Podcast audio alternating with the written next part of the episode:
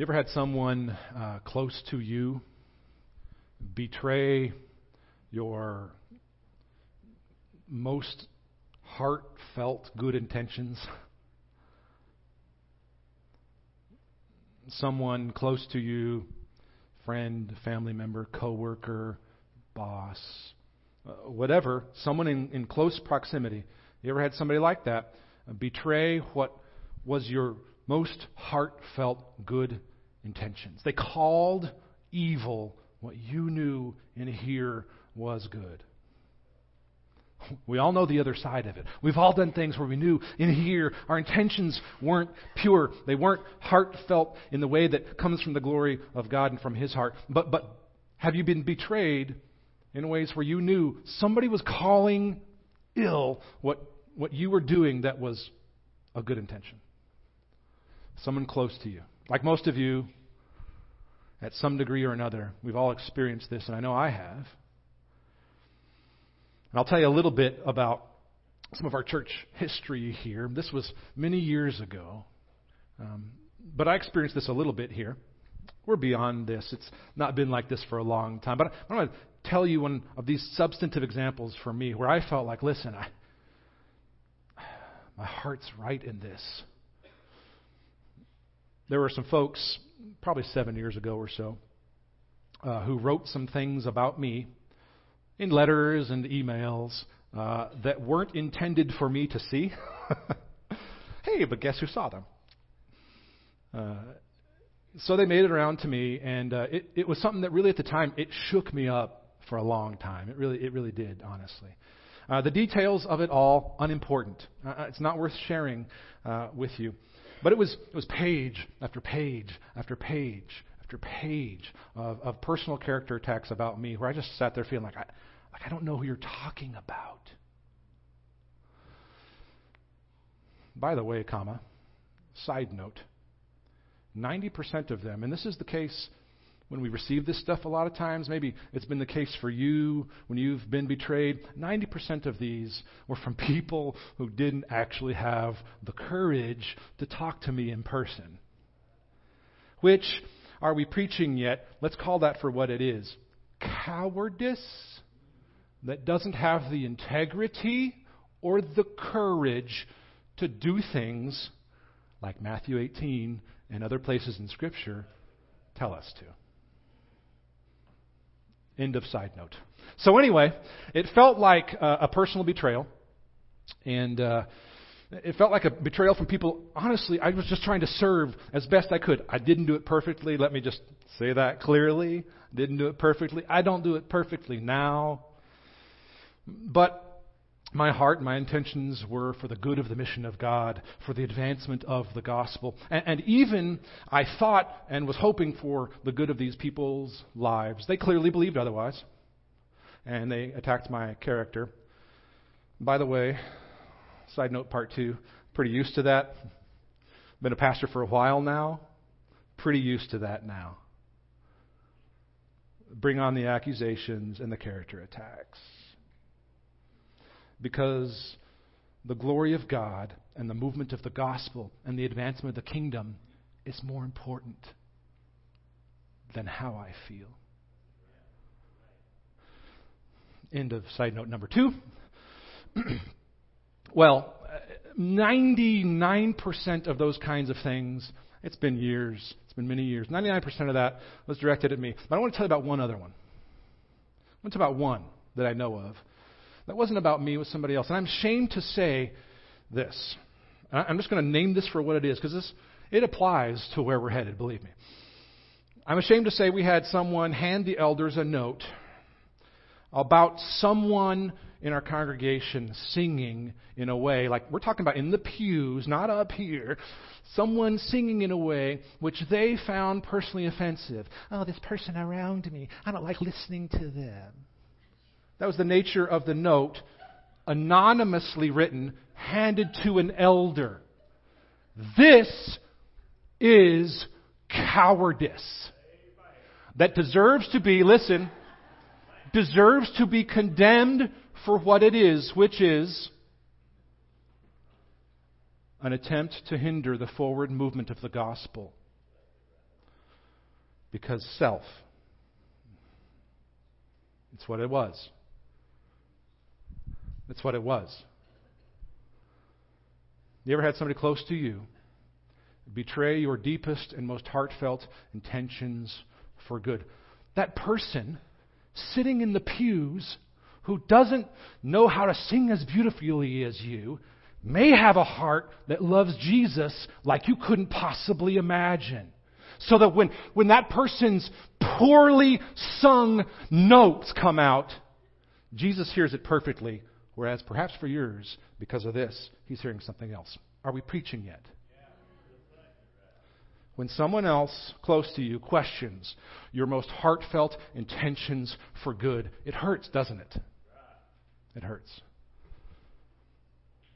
Maybe it was a family member, a good friend, a coworker, whoever it was, whatever they did, however they, they did it. They attacked your personal character and they called your good intentions bad. Here's why we're talking about this. Because in my own life, in the example of that note handed to the elder, that's relatively small potatoes compared to what Jesus is experiencing in Mark 3.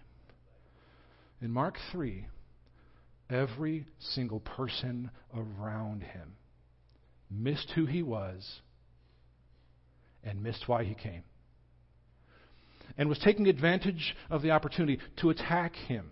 This is the conflict around the Son of Man that develops in Mark coming to fruition in a way which every population around him missed who he was, didn't see the kingdom, was sure they knew exactly who he was and why he came, and yet took advantage of the opportunity to attack him and to make the conflict difficult. We're talking about all populations, the crowds, the religious leaders, and even his own family. Can you imagine that, that the strength of character it took for Jesus to stay strong in that kind of circumstance. Can you imagine the incredible depth of relationship with the Father that it required for him to stay true to his calling and mission in the circumstances where everybody around him, everybody around him is attacking and opposing what he was doing?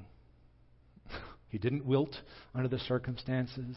He didn't give up. He didn't lash out at his accusers. He went right on doing ministry with integrity as he knew he had to in order, these are the stakes, these are the stakes in the matter, in order for those who accused him to eventually see who he was and to join in the mission.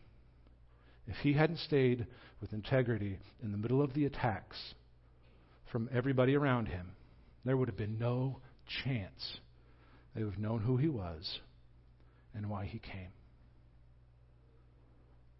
Those were the stakes in the matter. Mark 10:45, which is a great verse. If you're taking notes, it's a good verse. It's a key verse in all of Mark um, along with 114 and 15, a couple others we'll talk about along the way. Uh, but Mark 10:45 is a great verse that speaks to this. It says, "For even the Son of Man came not to be served, but to serve, and to give his life as a ransom for many." Jesus understood that he was sent to serve in a way which would suffer, and part of that suffering was ministering to those and we're not talking about just me. We're talking about you. We're talking about Jesus ministering to those who attacked and maligned his character and mission, those who called his good intentions bad. Turn with me, if you would please, to Mark 3 20 through 35 we see Jesus standing strong with integrity among three populations of people who didn't see him clearly and who maligned his mission. The populations were the crowds, the religious establishment, and his own family. Jump in at verse 20, where it says this going a phrase at a time, straight up Bible. Then he went home. On the heels of a big public ministry, Jesus re- retreated with his disciples there to his ministry home base in Capernaum, which was on the north of the Sea of Galilee. We've got the Sea of Galilee up north, connected to the Jordan, uh, connected by the Jordan River to the Dead Sea in the south. He's up in the north here, early part of his ministry. So he went home to his home base in Capernaum, and the crowd, verse 20, gathered again, it says. They'd been gathering frequently. It says they gathered again, so that they could not even eat it says. This keeps happening everywhere Jesus goes. Mark refers to crowds 52 times in the gospel. 40 of them in the first nine chapters, the early parts of his ministry, of his public ministry of three years. So we're only halfway through chapter 3, verse 20, and this is the sixth time that Mark mentions these crowds. Earlier in chapter 3, Mark tells us that Jesus tries to withdraw from them. He even has the disciples prepare a boat in case the crowds begin to press on him too much, because they were trying to touch him in case they could be healed by him. So here in verse 20, the crowd is such a distraction that Jesus and the disciples couldn't even eat in peace. They're trapped inside the house. So, this is an important recurring theme in Mark. If you're taking notes, write this down. Crowds get in the way of seeing Jesus and participating in his mission. The crowds got in the way of clearly seeing Jesus and participating in his mission, which is to say, Mark wants us to hear don't get snookered into thinking that a, a lot of people automatically means a whole lot. The crowds weren't as against Jesus as the religious establishment or even his own family, as we'll see. They were sort of ambivalent in that sense. But they did provide a distraction to clearly seeing Jesus and to participating in his mission. So, so Mark is saying, don't get snookered into thinking it's about numbers. This is about engagement in the kingdom of God. Are we preaching yet? This is about engagement in the, in the kingdom of God for every one of us. But it wasn't just the crowds, it was the religious establishment as well. We saw that last week. The Pharisees couldn't see clearly who Jesus was and why he had come. And we saw how their, their own traditions kept them from seeing Jesus clearly and participating in his mission. Even though they understood what he was claiming, they understood of all the people what he came to do and that he came with real authority. So up to this point in Mark, we've got we've got two we've got two categories of people who aren't seeing clearly who Jesus was and not participating in his message, in his mission. Number one, the crowds. Number two, the religious establishment. But look at the very next verse, verse 21. It says, And when his family heard of it, when his family heard that he was becoming popular, teaching and healing and casting out demons, they went out to seize him. For they were saying, He is out of his mind. His family says, Jesus has clearly lost it. He's out there claiming things like, The kingdom of God has come because I'm here. Crazy talk. He's out of his mind. The word Mark uses here for seizing is a, is a word he chooses carefully because it was often used to refer to uh, arresting a criminal.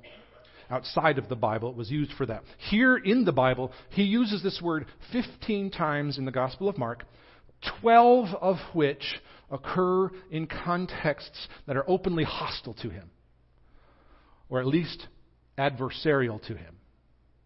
So just think about this at this point. we know the crowds are just there to sort of watch the circus.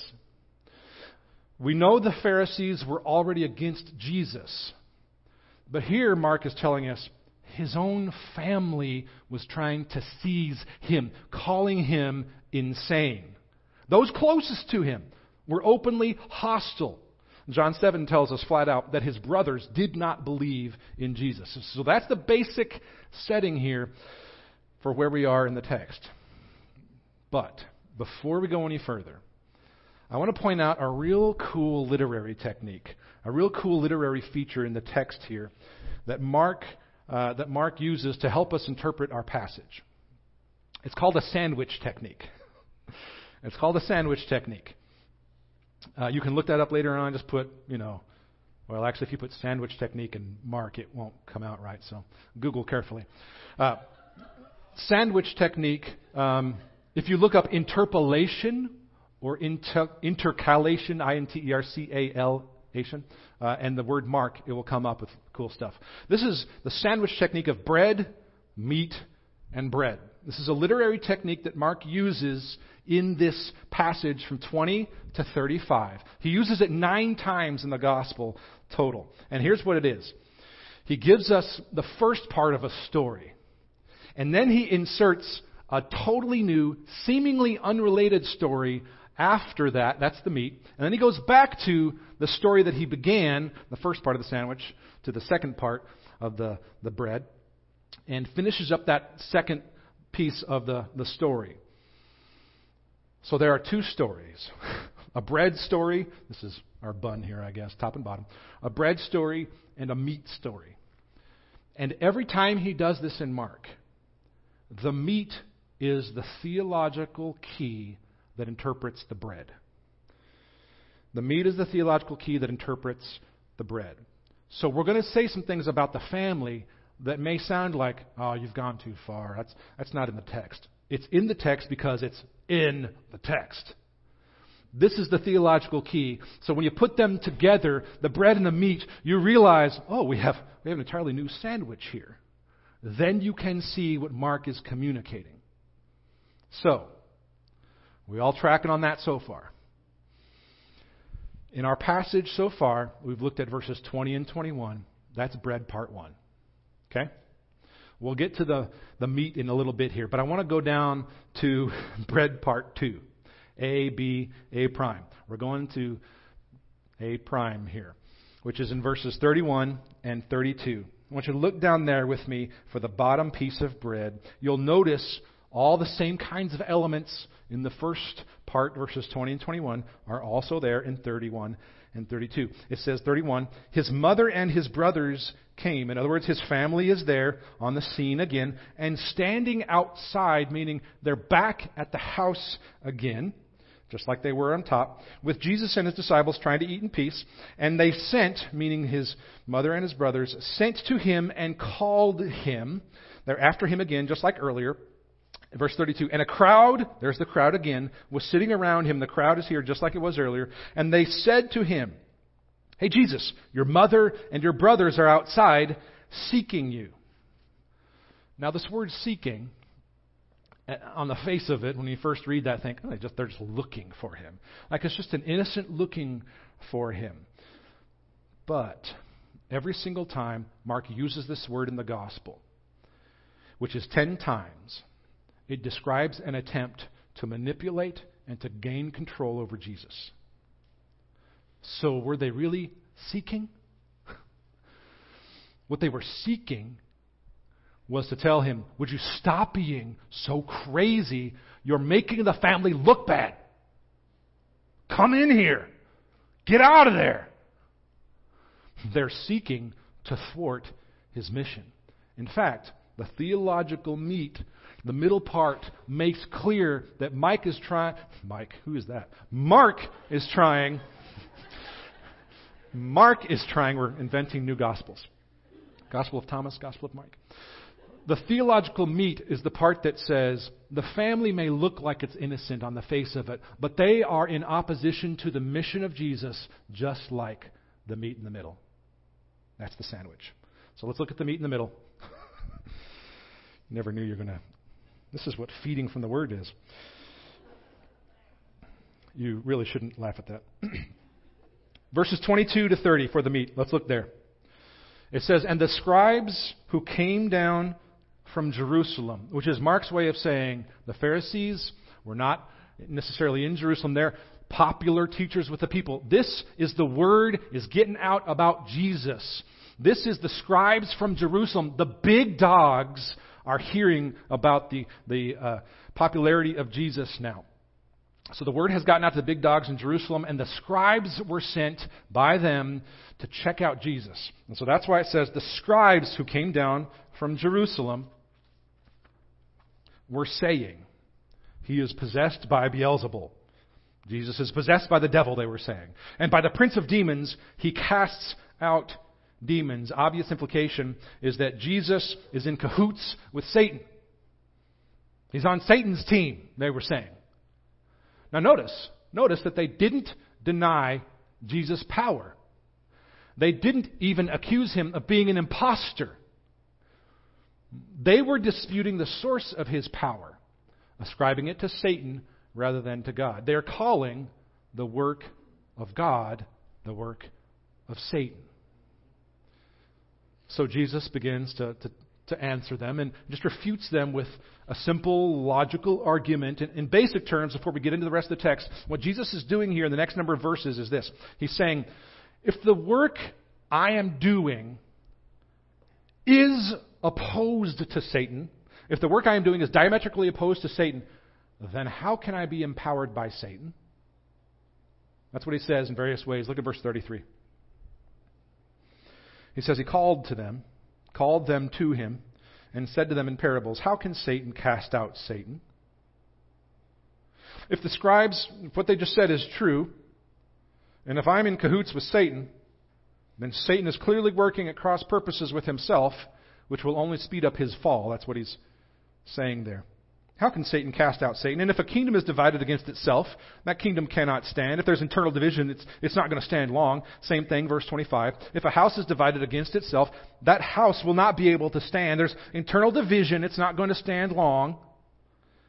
Verse 26. If Satan has risen up against himself, as you say that, that I'm doing, if Satan has risen up against himself and is divided, then he cannot stand, but is coming to an end. If I'm in cahoots with Satan, then Satan is clearly working at cross purposes with himself, with himself, which will only speed up his fall, his demise. So in verses 27 to 30 here, he explains further how he has been working against Satan. This is the counterexample here, how he's been working against Satan. Look at 27. He says, No one can enter a strong man's house and plunder his goods. He's referring there to Satan as the strong man, unless he first binds the strong man. He's not an invincible man, he's just strong. He's not perfect and holy and almighty, he's just strong. Then, indeed, after binding the strong man, he may plunder his house. He's referring here to Satan as the strong man who needs to be bound before he can be plundered. It's no coincidence that in Mark, the very first miracle of Jesus was an exorcism which is a way of Mark telling us the battle that Satan and Jesus are fighting is the first battle Jesus needs to fight. We all come into the picture uh, with our salvation later, yes. But that's only possible, that's only possible if Jesus defeats the powers of the evil one. Jesus must liberate humanity from the power of evil before he can begin to restore us to God. So, the first preeminent, most important thing that Jesus came to do in the first place was to bind the power of sin so that he can bring a new kingdom and plunder his house. That's what he's saying there. So he says, verse 28 Because of this, because I work like that, because I've done that and bound him, I say to you, all sins will be forgiven the children of man, and whatever blasphemies they utter. But whoever blasphemes against the Holy Spirit never has forgiveness, but is guilty of an eternal sin. For they were saying, this is they meaning the scribes, they were saying, accusing Jesus, he has an unclean spirit. The blasphemy against the Holy Spirit is not so much a, a, specific offense against God as if we should all wonder, have I committed, you know, the blaspheming, blaspheming against the Holy Spirit? But let me tell you what it is, in case you're still wondering. The blasphemy against the Holy Spirit is the misjudgment that Jesus is motivated by evil rather than good. Let me say it again. It is personally it is personally misjudging that Jesus is not who he says he is and is not achieving the purposes of God. Which means that the religious leaders and Jesus' own family, those who knew the Scriptures and were closest to him, were looking at Jesus, watching him, seeing his work, and they were saying, That's the devil.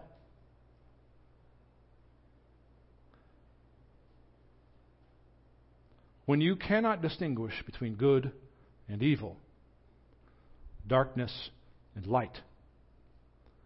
You're beginning to be beyond the pale of repentance. Isaiah 5:20 is a cool verse that says it this way: Woe to those who call evil good and good evil, who put darkness for light and light for darkness. The message here is this putting the whole sandwich together. The message here is this putting the whole sandwich together. The religious authorities and Jesus' own family misunderstood and opposed Jesus. Mark is portraying here the opposition by one as serious as the opposition by other. Those closest to him, those you wouldn't expect, those who knew better, those who knew their scriptures, even those closest to Jesus opposed him.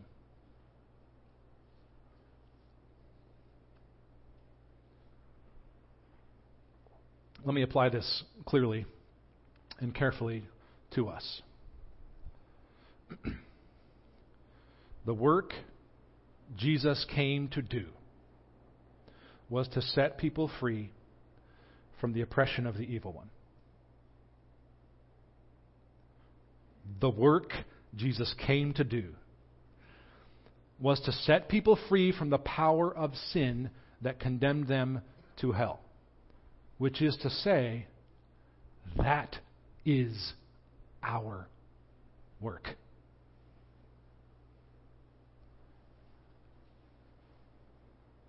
That is who we are called to be. That is what we are called to do. So hear me now. If that is happening in our work as a church, as a people, corporately, from you individually, if you live a, a Mark 10:45 life that understands that you were brought here to do what Jesus did and to not be served but to serve regardless of the circumstances no matter who's around you saying that's that's the work of the devil. If setting people free from the oppression of the power of sin is happening through your service through your work through your giving, through your relationships, through your vocation, through your marriage, through your family, then you get it. This is why Jesus says this in verse 33. A couple more verses here. The, the warning is the warning is that we should be careful. We should be careful calling evil what is good. We should be careful calling evil what is good, which is why he says this in verse 33. A couple more verses to go here. He answered them, Who are my mother and my brothers? Obviously, at this point, he probably got a lot of blank stares. Who are my mother and my brothers? But he's setting it up, and he says this, verse 34. Looking about at those who are around him, he said, Here are my mother and my brothers. For whoever does the will of God, he is my brother and sister and mother. It isn't those in the crowd. It wasn't those who knew a lot about him. It wasn't those who knew the most about him scripturally. It wasn't those who, who should have known. It wasn't those in close proximity to him. It wasn't those who shared his same name and DNA. It is those who saw Jesus for who he was and what he was doing, which is that he was calling us to share in his mission of bringing the Father glory by expanding his kingdom. Don't miss this. You are on Jesus' team.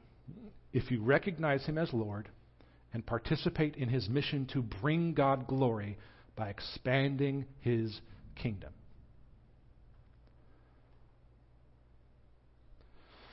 I think that at this moment, at the end of this text here, as Jesus is looking out over this scene, I don't think Jesus is so much threatened by the personal betrayal. I think for us, that's a lot of times where we get stuck, you know. I don't think he's so much threatened by the personal betrayal, though I'm sure it hurt. I think as Jesus is looking out over the scene, I think he is mostly sad looking out at those around him who were opposing him, mostly sad,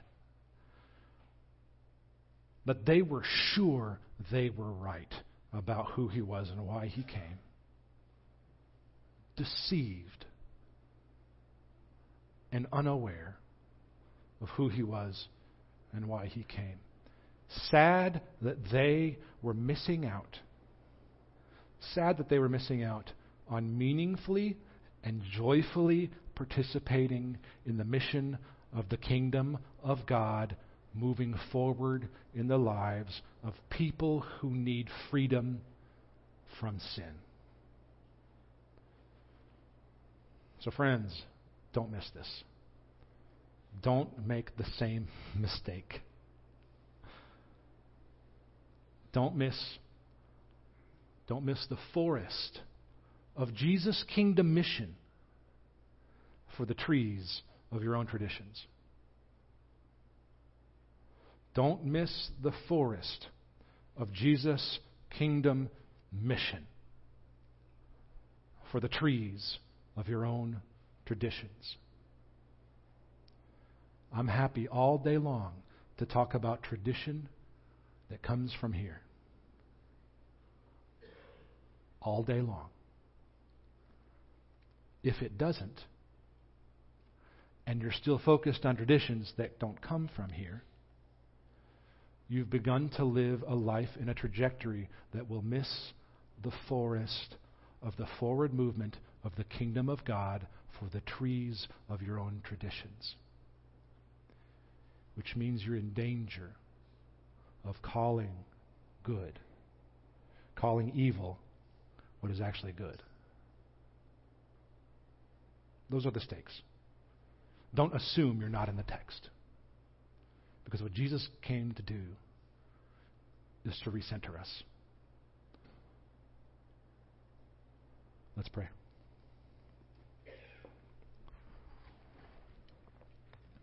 Father, forgive us, for we have each of us in our various ways missed the forest of the forward movement of your kingdom in the lives of people. For the trees of the personal securities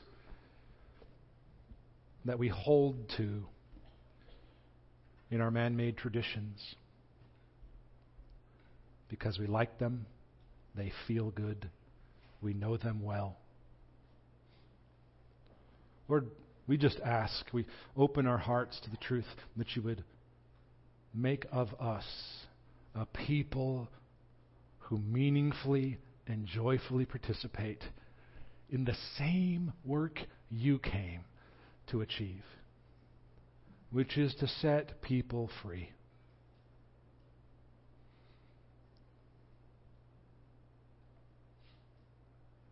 Lord, show us what that looks like. Continue to develop in us a desire for participating in your kingdom that trumps all other desires.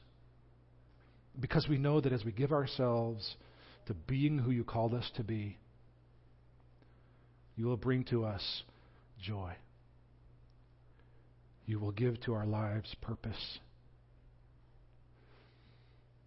You will show us with greater clarity what it is that you did for us so that we would love you with greater passion.